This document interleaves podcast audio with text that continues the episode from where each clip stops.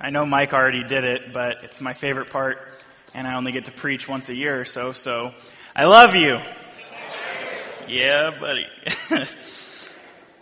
uh, not all of you know me. Uh, the church in this service has kind of doubled in size since last year, uh, thanks to Corona. We have a lot of uh, I heard the phrase out there, I'd never heard it till just now, uh, Corona refugees, people who've come from other churches. So we're glad you're here. We love you. We're glad that you found somewhere that's still worshiping. Um, I'm Brandon. I'm the associate pastor here. I have a couple different responsibilities, um, one of which is keeping in contact with our newer people, saying hi, you know, we're glad you're here, send you guys notes, send you guys text messages, invite you to things, stuff like that. And the other responsibility I have is I lead our evangelism internship, which this is totally a shameless plug, has nothing to do with the sermon, but we want you for the evangelism internship. Uh, whether you're, I mean, we've had a 14 year old girl do it, and then we've had guys and women in their 70s and 80s do the evangelism internship. So it's totally awesome. We teach you how to share your faith by actually bringing you along with us as we share our faith. So if that's something you're interested in, make sure you put that on the back of your card. I'll call you, even if you're just kind of interested and you don't really know. Usually what ends up happening is the intern will come along uh, for a couple weeks, you know, listen, and then they'll say, this actually isn't as hard as I anticipated it being. And then they, because of the boldness they see in the mentors, they will become bold and then share their faith as well. And I know for Christians, we all, uh, any of us who are Christians, have that tug. We always want to share our faith, and we may not know how, or the enemy tries to keep us silenced or whatever. And our goal with the internship is to break that. Let's pray.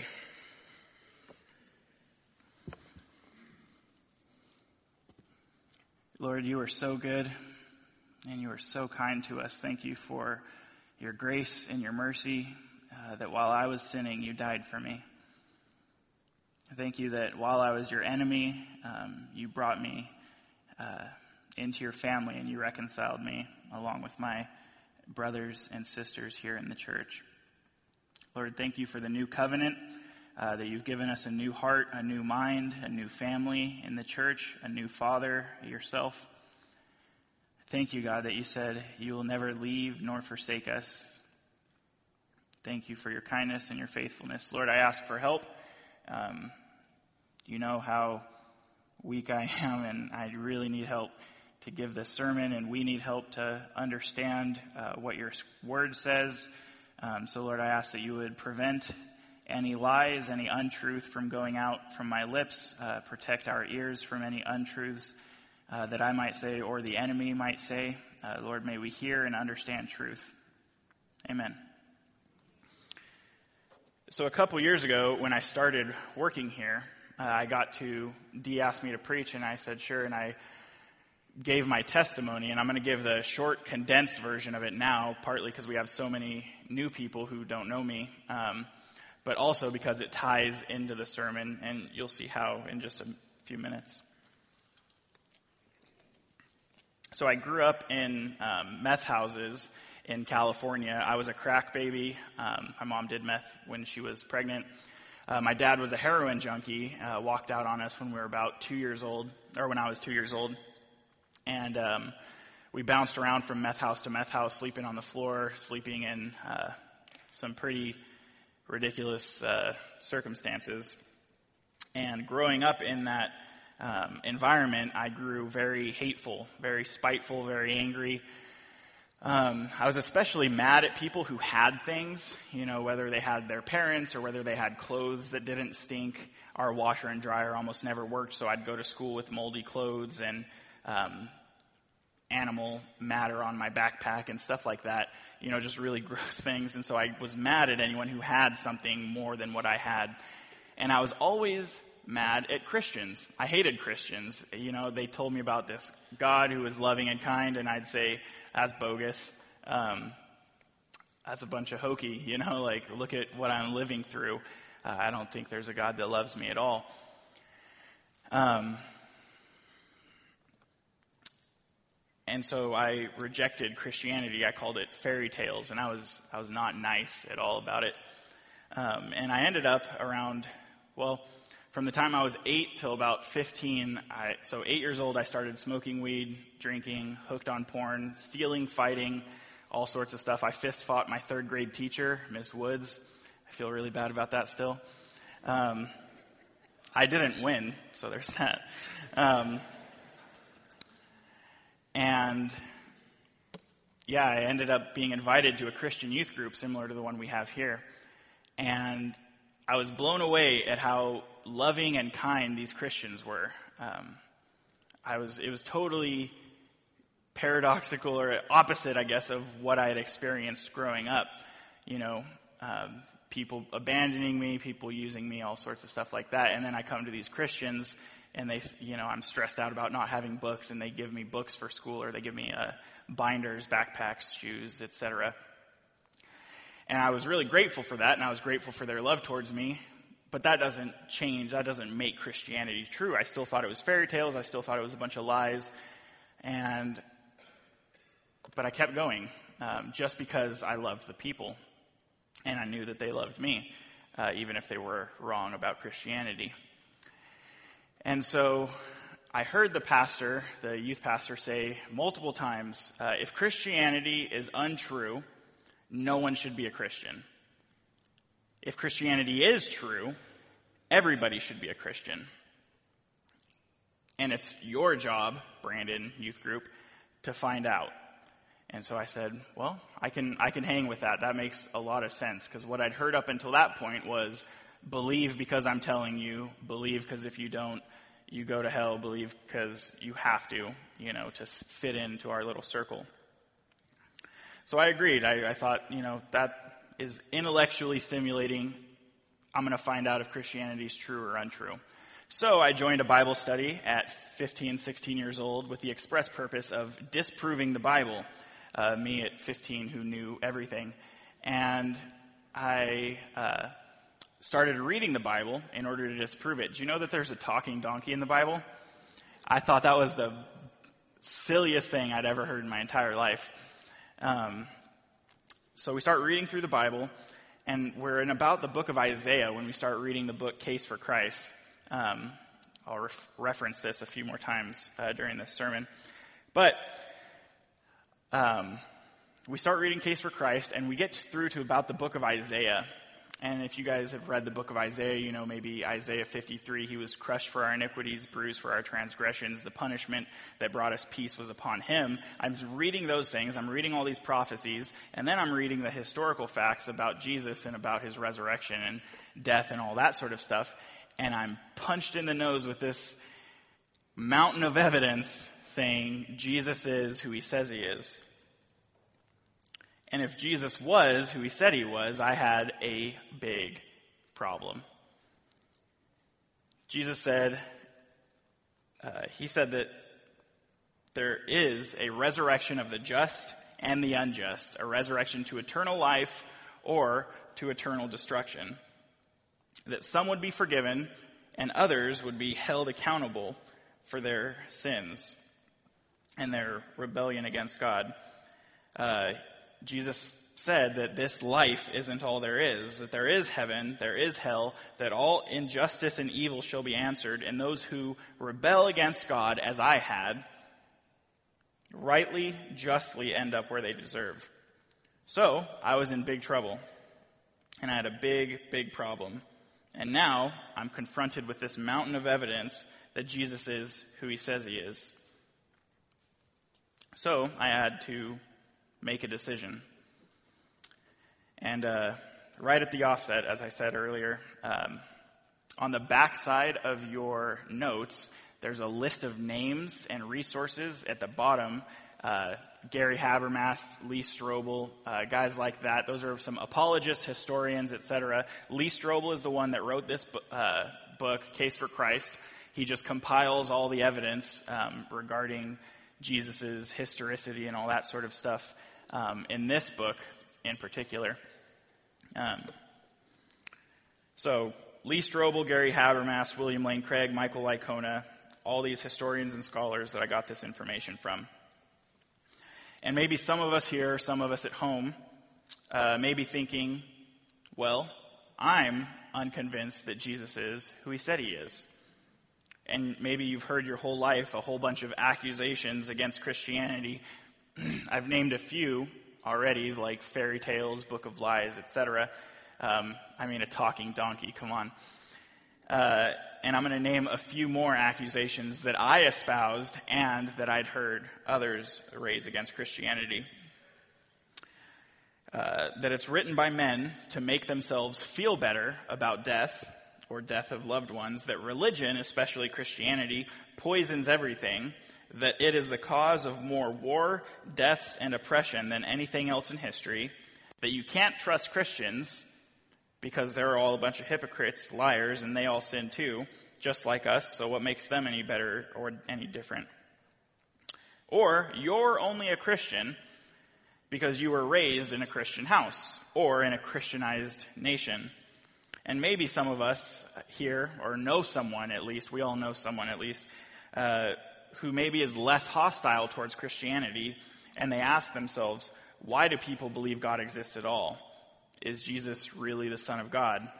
Can we really trust the New Testament as reliable history? Can a thinking person accept the idea of a man rising from the dead? Is there any evidence for these things? And even if it's all true, what difference does it make for my life today? Any answer to those questions is known as apologetics. Uh, and it's not the same as apologizing. It has the same root word from the Greek apologia, which we'll see in the next verse momentarily. Apologia means to make a defense. So that's your first point on your notes. Apologetics means make to make a defense.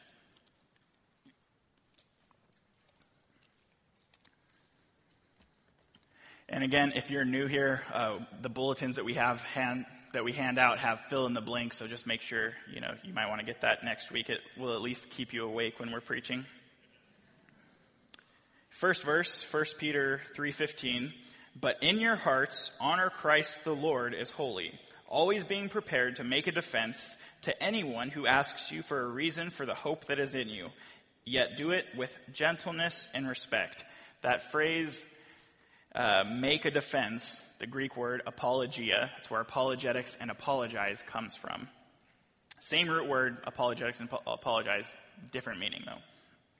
So apologetics means to make a defense.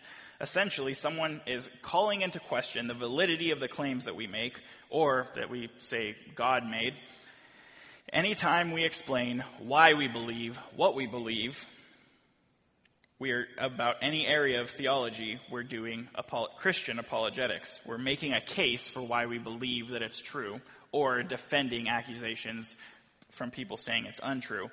And there's Mormon apologists, there's Muslim apologists, there's Jehovah's Witnesses apologists, there's Catholic apologists, there's flat earth apologists, there's uh, anti vaccine or pro vaccine apologists, there's Republican, Democrat apologists. Anything that you advocate for, you are an apologist for. You're making a defense of that idea.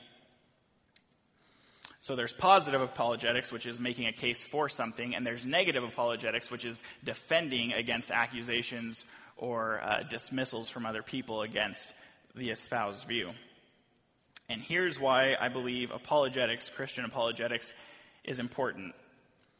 Because truth matters. Truth has bearing on not only our day to day, but on our eternities. If what Christianity posits is true, then it really, really matters. And here's a, a silly example. Let's say I'm standing uh, out on I 5 with my back towards, you know, I'm facing whatever way traffic is going, and you see an 18 wheeler, 60 miles an hour, pulling up on me and you say, Hey, Brandon, get out of the way, there's a truck coming. And I say, I don't believe in trucks. I don't believe in 18 wheelers. Does that make the 18 wheeler suddenly disappear? Does that mean that the 18 wheeler doesn't exist? Does that mean in a few minutes I'm not going to become roadkill? No. Just because we believe something to be true doesn't make it true. Just because we believe something to be untrue doesn't make it untrue. Things are true or false independent of whether we believe them or not. If I say, if I wholeheartedly don't believe in gravity, but I jump off this stage head first, what's going to happen? uh, ER trip is what's going to happen, right? Truth matters. Now, if it matters that much in our day to day, how much more does it matter with our eternity? If Islam were true, I'd be in a whole heap of trouble when their version of the judgment day comes.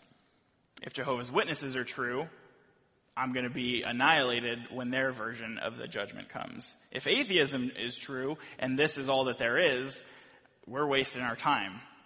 All those songs we just sang, like uh, Mighty to Save, God's not mighty to save if he doesn't exist, if atheism is true. If atheism is true, there is no justice, there is no right and wrong, there is no meaning, no purpose, just molecules doing what molecules do, bumping into each other. That's all murder is. That's all rape is. It's just molecules bunching, bumping into other molecules. And I believe that, and the point of this message is when boiled down to the facts, I believe Christianity wins every time against these ideologies. So that was the introduction. I know it was kind of lengthy, but my goal for that was to introduce why talking about this is important. I say I would say apologetics is a necessary part to the believer's trust and faith in Jesus, and apologetics can be the stepping stone someone needs in order to put their trust in Christ, just like it was for me. If the uh, youth pastor and the pastors of the church in California that I got saved in had they shied away from my questions about Christianity, I would not be here.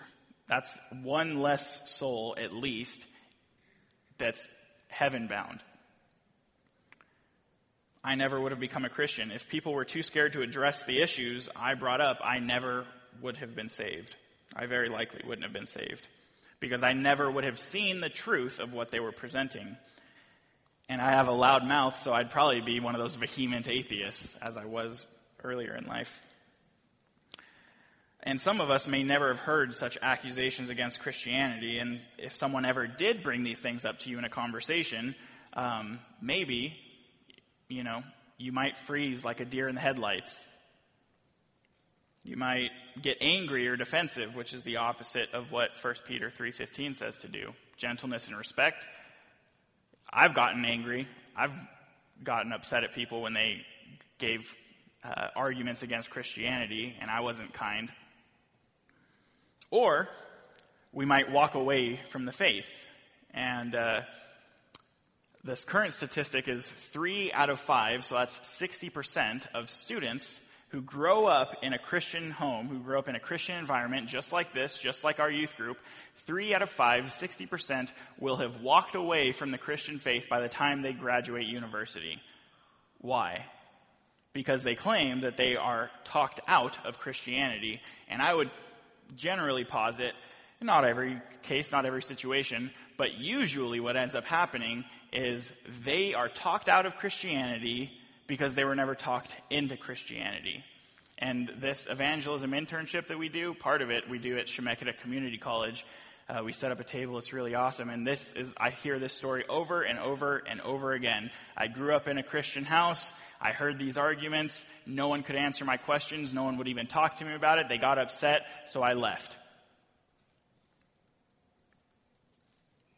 And now I wish that I had time to talk about every branch of apologetics, every argument, um, and we simply don't. Even the argument that I'm going to present, which is the case for the resurrection, we hardly have time to dig through that in a 30 minute sermon, so we're going to blitz through that. But uh, maybe to whet your appetite to at least start to have these conversations. Maybe, hopefully, you go home and look some of these up. I've written down uh, three of them. So, your next three in the notes, we'll start with number two the moral argument. If God does not exist, objective moral values and duties do not exist. This is one of my favorite ones, especially when someone says, you know, Christianity is an immoral religion or stuff like that, I would say, okay, you know, what are you? And they'd say, well, I'm a materialist or an atheist. They believe material is all there is, there is no supernatural. And I'd say, interesting, where do you get morals as a naturalist? And usually they say, well, society makes them up. I'm like, interesting. So just like society in 1930s Germany. you know, that said it was fine to burn six million Jews, gypsies, and homosexuals. And they say, oh, well, you know, Hitler wasn't right. Well, why not? He was society. Things like that. Moral argument, really awesome argument, essentially. If God does not exist, objective moral values and duties do not exist. Everyone knows morality exists, therefore, God exists. Uh, William Lane Craig, Frank Turek, I hope I put their names on the uh, backside. Look up any of their arguments in regards to this. Super awesome. Again, thousands of hours on YouTube of arguments such as this. Uh, number three, the transcendental argument. The transcendental argument. That to even levy a case against Christianity, one needs to establish how truth, logic, and reason are even established in their worldview before assuming those things as objective realities to try to attack Christianity. And this is another one that works really well against atheism. They would say, well, I'm a materialist. I believe that we came from the Big Bang and, you know, from galactic goop eventually to fish to you. And that's what we are. We're just molecules in motion, animals, basically. I'd say interesting. So how does someone that is a over-evolved fish know what truth, logic, or reason are? Again, I'd love to go into all this. Best uh, resource for this is to watch a debate between Greg Bahnsen and atheist Gordon Stein at UC Irvine. I think I included that beneath, but if not, you have a pen, so write it down. Amazing debate. Uh, basically, the Christian eviscerates the uh, atheist worldview. Really fun. Uh, Jason Lisle wrote a book called Ultimate Proof of Creation. Excellent, excellent resource. Very readable, very easy. Number four is the cosmological argument. And that posits that everything that begins to exist must have a cause. The universe began to exist, therefore, the universe has a cause. That one doesn't get you explicitly to Christianity, but it gets you to theism in general. Again, William Lane Craig, Braxton Hunter, Frank Turek, really easy, accessible um, content on their YouTube pages. And again, as I said, it's impossible to scratch the surface of these three arguments. I can hardly fit them in here. But I hope that this will at least whet your appetite to get you researching into these things. It doesn't take very long so that you will be able to answer those questions so that you can wrestle against your own doubts and your own fears and win, and so that maybe you can lead a hateful, spiteful little jerk like Brandon to Jesus one day. And again, there's tens of thousands of hours worth of videos, lectures, debates on YouTube. Uh, you don't need to go to Bible college to understand these things. So, uh, we're going to focus on one area, the area posited by Case for Christ, Lee Strobel. And it, sorry, this is the area that Jesus used to win me over to himself. Number five, the resurrection and why the resurrection matters.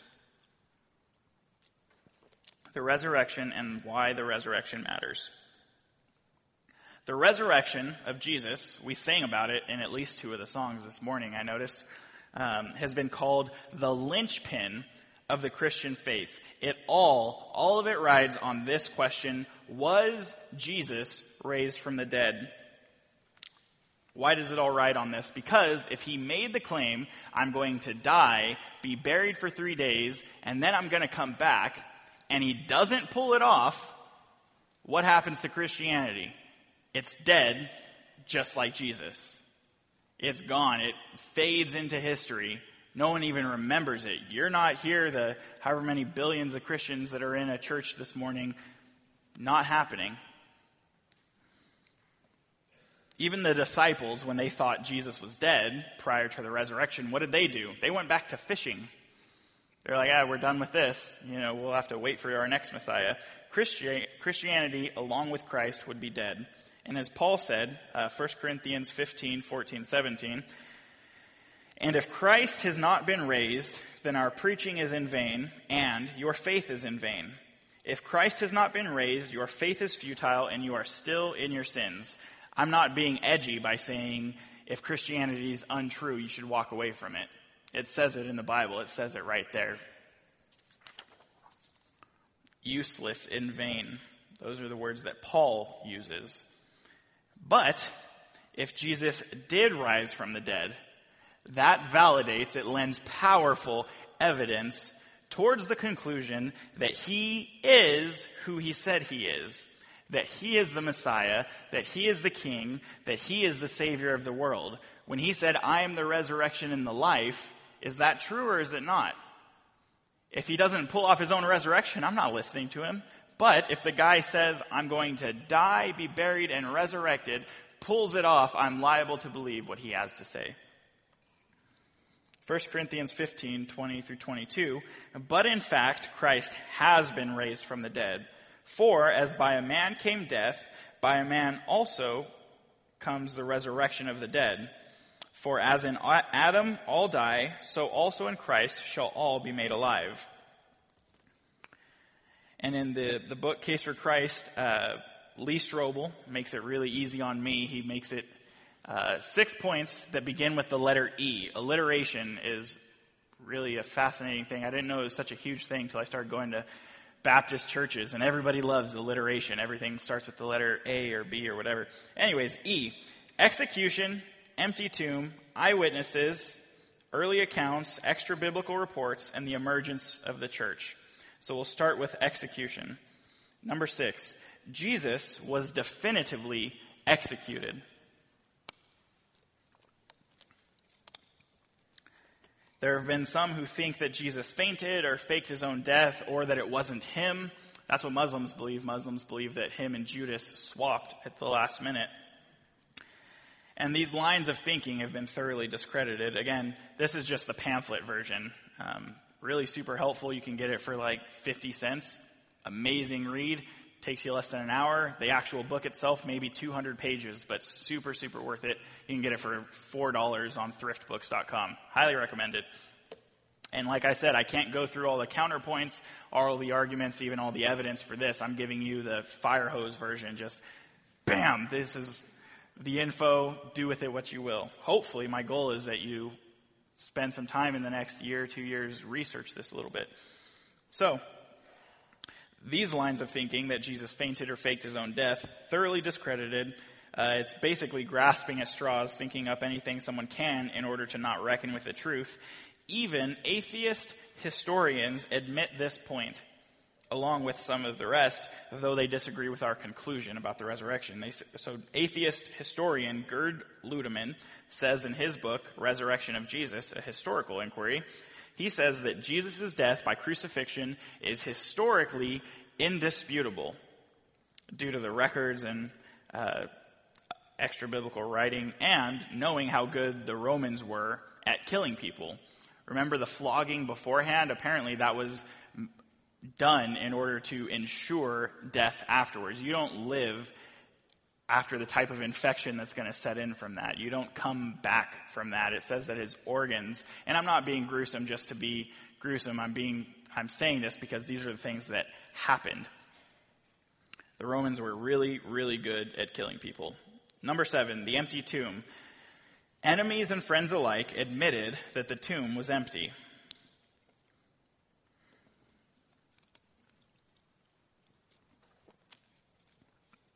The New Testament reports that on the first Easter morning, women found the tomb was empty, and the Roman soldiers who were guarding it were gone. Peter and John later confirmed this for themselves, and the strong, some of the strongest evidence, I think, in regards to the empty tomb is that the enemies, the Romans and the Jewish leaders, implicitly admit that the tomb was empty. Instead of refuting the claims made by the apostles, made by the disciples, and saying, nope, here's the body, battered, bruised, bloody, dead, they made up a story as to why the body was gone, therefore conceding that the, the tomb was empty. The story that they made up was in Matthew 28 12 through 13. They gave the soldiers a large sum of money, telling them, You are to say, the disciples came during the night and stole him away while we were asleep. This is an absurd uh, story to have make, made up, and I think that it fooled probably nobody. Why? Because Roman soldiers who were sleeping, how would they know who came and stole the body? How could they blame the disciples? Not only that, but they are one of, if not the elite fighting force of the day. You think that they don't have someone standing up watching guard? You think that uh, they couldn't fend off a bunch of scared, weak disciples? Peter ran when a girl questioned him. A little girl, this grown man ran because he was scared of what she might say. And now this guy is going to go up against the Roman army. Yeah, that makes sense. So, the disciples who were blamed for this story, they didn't have the motive, the opportunity, or the wherewithal to pull this off. They're cowering in abject fear and regret over the death of their best friend and leader, running away when questioned by children. They wanted to stay hidden and out of trouble. What did they do? They went back to fishing. So now we are asked to believe that these dejected souls somehow concocted a plan to steal the body of the one who taught them never to steal to tell lies about the one who told them never to lie, all so that they could be persecuted the rest of their lives and live really, really awful lives. Paul, I can't remember what book, I think it's book of Acts, he says, shipwrecked, beaten with sticks. Why? What did they gain from this? Nothing in regards to this life. Well, that's not entirely true. Anyways, tangent. My apologies. So, that just doesn't work. Next one, number eight, eyewitnesses. The disciples were willing to die for their testimony that they had seen the risen Jesus. And it is compelling for me that the disciples were all willing to die, except for John. John was boiled in oil, um, and he didn't die. The guy who actually wrote First John, Revelation, the book of John, etc., boiled in oil can you imagine being held over a pot of boiling oil and they say, hey, all you have to do is recant Jesus? And he says, tough, you know, sorry, drop me, you know? All he had to do was say, Jesus isn't king and Jesus didn't rise from the dead and he doesn't get boiled in oil. I don't know what that does to your skin. I don't know how he lived the rest of his life. It's not recorded, but I can't imagine it would have been pleasant.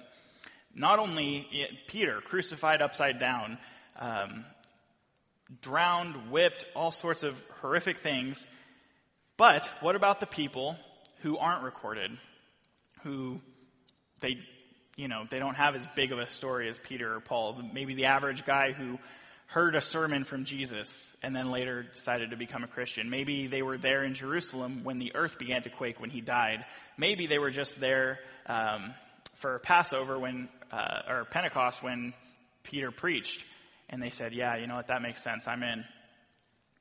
There's another book, uh, Fox's Book of Martyrs, uh, probably the worst book ever written. Um, it's well written, but it's the worst in the sense that uh, it's the most horrific. Um, it's not a light read. It, a history of the lives, suffering, deaths of the early Christian and Protestant martyrs. And it lists hundreds and thousands of the early Christians as well as Protestants who were tortured, burned alive, fed to animals in the Colosseum, drowned, raped, starved, and all other sorts of horrific acts because they claimed one thing Jesus is king and Jesus rose from the dead. So, how does someone go from someone like that, like Peter, runs away scared being, after being questioned by a little girl, abandoning Jesus and going back to fishing? How, do, how does he go from someone like that, along with the rest of the apostles, to some of the most bold men who ever lived, who defied the Roman Empire, who defied the Jewish nation, saying Jesus is king and Jesus rose from the dead. How does someone go from that to that? And I would say the simplest answer is exactly the one the evidence points towards, which is that they actually saw Jesus rise from the dead. Every other answer falls tremendously short. Number nine, early accounts. Multiple reports about Jesus' resurrection were circulating within months of the event.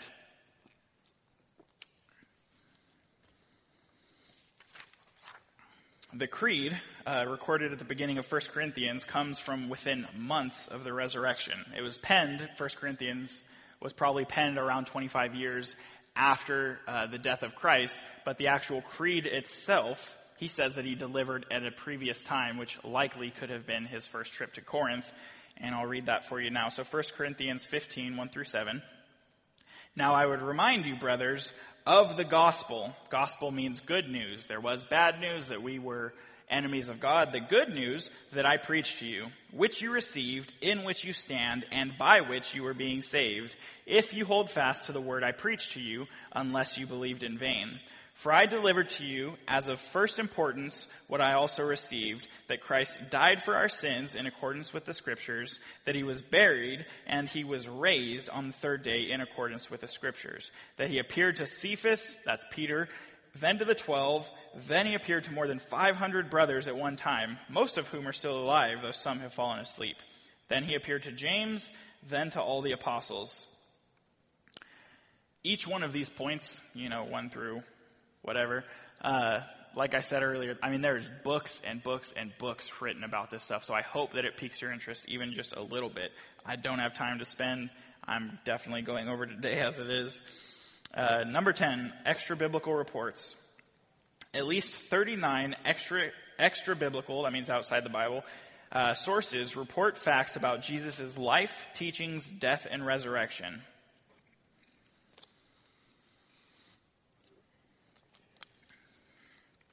Historian and scholar Gary Habermas, in his book, The Historical Jesus, which was written in 1988, lists through and goes through all 39 of these, and I'd highly recommend watching his lectures on YouTube or Mike Licona's debate with uh, atheist or with agnostic scholar Bart Ehrman on the same subject. The best thing about debates, in my opinion, um, is that it's not one-sided. It's not just me telling you, "Hey, believe this." It's someone offering counterpoints, and then you get to weigh which makes more sense. So I highly recommend that debate as well as the one with uh, Gordon Stein and Greg Bahnsen. Number 11, emergence of the church. Within weeks, the church numbered over 3,000 individuals in the city that Jesus was crucified in.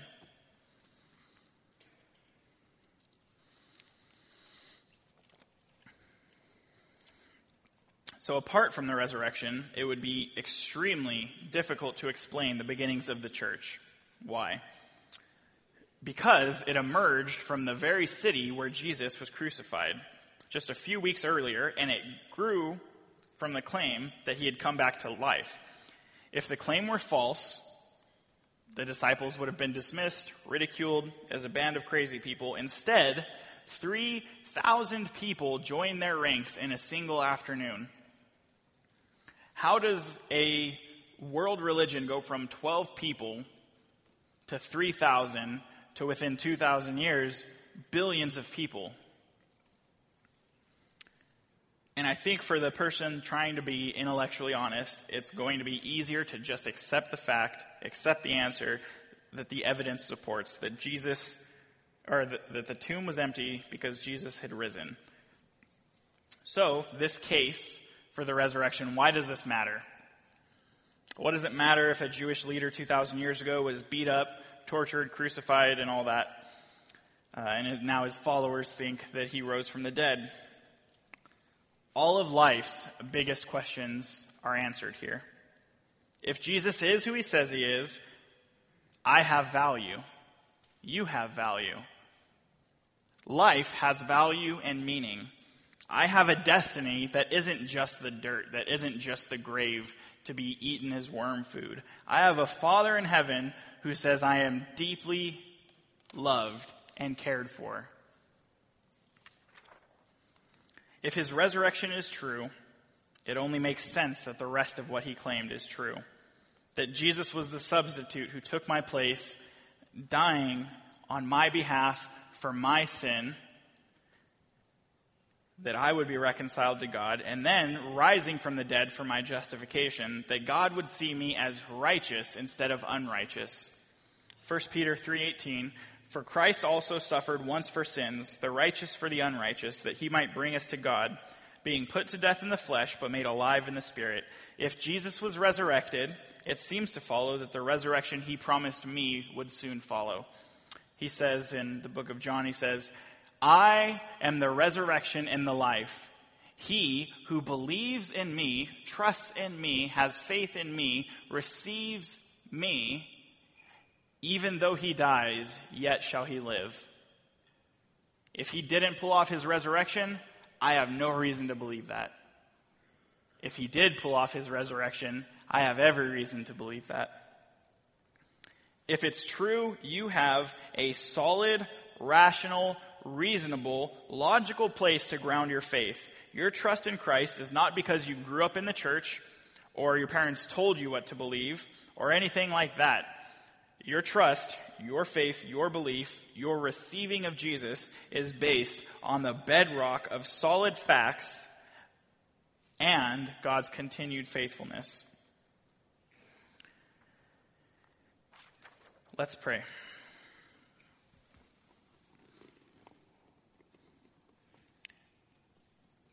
Lord, thank you again, God, for your grace and your mercy that, that it's true that while I was sinning, you died for me. Thank you, God, that you've reconciled us to yourself, that you've brought us near um, by your own blood, that you paid the penalty that I deserve to pay. You paid the penalty for us, for our family, this church. Lord, we ask for help. We ask for wisdom. Uh, guide us in the following days to figure out how to answer these questions, um, hopefully, that have been brought up. Uh, Lord, we love you and we need you. Amen.